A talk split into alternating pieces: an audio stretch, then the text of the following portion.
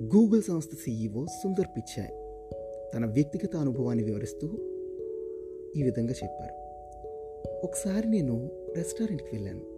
నాకు కొంత దూరంలో ఉన్న టేబుల్ దగ్గర ఇద్దరు అమ్మాయిలు కూర్చుని ఉన్నారు. ఎవరి మాటల్లో వారు ఉండగా ఎక్కడి నుంచి వచ్చిందో బొద్దింక ఒక అమ్మాయి మీద పడింది.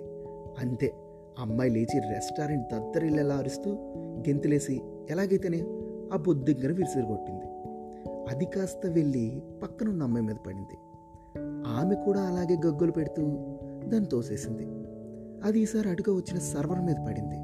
అతను చాలా శాంతంగా దాన్ని తీసి బయటపడేశాడు అదంతా చూసి నాకు అక్కడ సమస్య బొద్దింక లేక ఆ ఇద్దరు అమ్మాయిలా అనిపించింది.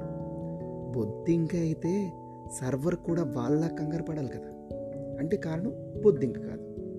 దానివల్ల కలిగిన ఇబ్బందిని ఆ ఇద్దరు అమ్మాయిలు ఒకలా స్వీకరిస్తే అతను మరో ఆ సర్వర్ మరోలా స్వీకరించాడు.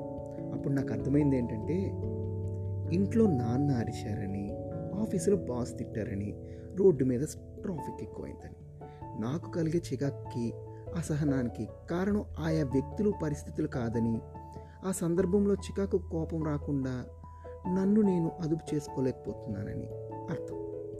సమస్య కంటే ఆ సమస్యకు నేను స్పందిస్తున్న తీరు వల్లే జీవితం గందరగోళం అవుతుందని బొద్దింక ఘటన వల్ల నాకు తెలిసింది.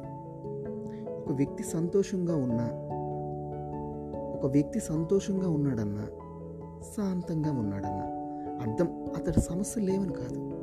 ఆ సమస్యలను సరైన వైఖరి వైఖరితో అధిగమించాడు అని విశ్లేషించారు.